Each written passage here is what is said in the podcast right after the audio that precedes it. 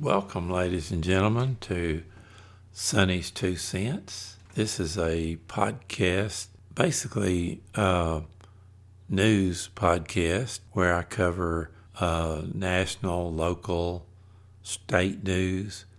Occasionally, we do a commentary analysis of the uh, local news in Huerfano County, Colorado. What I'm going to do is uh, uh, make some podcasts which are based on the blog posts that I have in my sunnysblog.org uh, website. Basically, it's a a blog site, but it is also a website. WordPress recommends converting the uh, the written blogs over audio podcast. So I'm going to take a a recent podcast or a recent blog that I have, keeping in mind this is not your usual news outlet and platform. The kind of news and podcasts that I do are the other side of the news,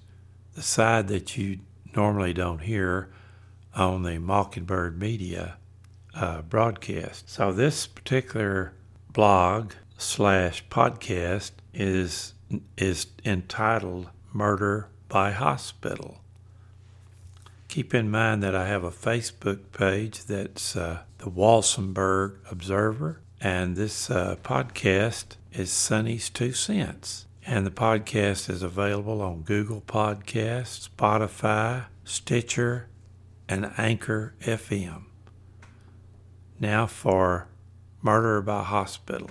Most of my life, the common attitude of people was to trust your doctor. He was the guy you could trust to treat your illness if you got if you were sick. If he told you you needed to go to the hospital, you could believe that is that it was a good idea to go. The events of 2020 with lockdowns and pandemic protocols seemed to change everything.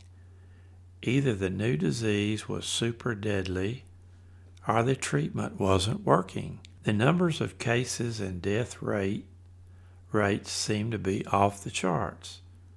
The flu had disappeared and the new disease had taken over. Next, it was hinted that hydroxychloroquine and ivermectin were effective drugs for the, well, we'll call it the C disease. Some doctors came out to advocate these treatments. They were threatened with loss of medical licenses and jobs if they talked about these drugs. The most popular social media sites censored any mention of these drugs or any discussion of the new virus. U.S. hospitals had set a protocol of remdesivir and ventilators. Their track record was abysmal. Once a person is admitted into the hospital, they are subjected to this protocol until dead or released. Relatives and other advocates for other treatments be damned if they wanted other treatments for their loved ones. Dr. Simone Gold and Dr. Brian Ardis have something to say about the current protocol used in the U.S. Dr. Ardis says your survival rate with remdesivir is 50%, and with the disease and no treatment, the death rate is 1%. The U.S. has a higher mortality rate than any other country. How could that be? There are indications that the hospital administrators have a monetary interest in remdesivir as an investment.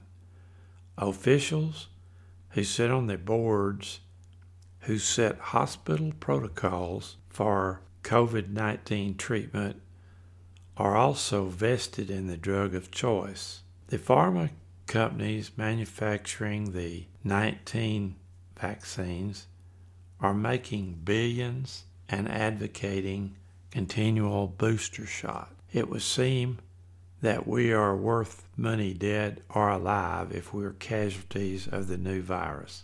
For information on protecting your family and friends, go to the the website www.covid, C-O-V-I-D, 19criticalcare.com. Okay, Murder by Hospital.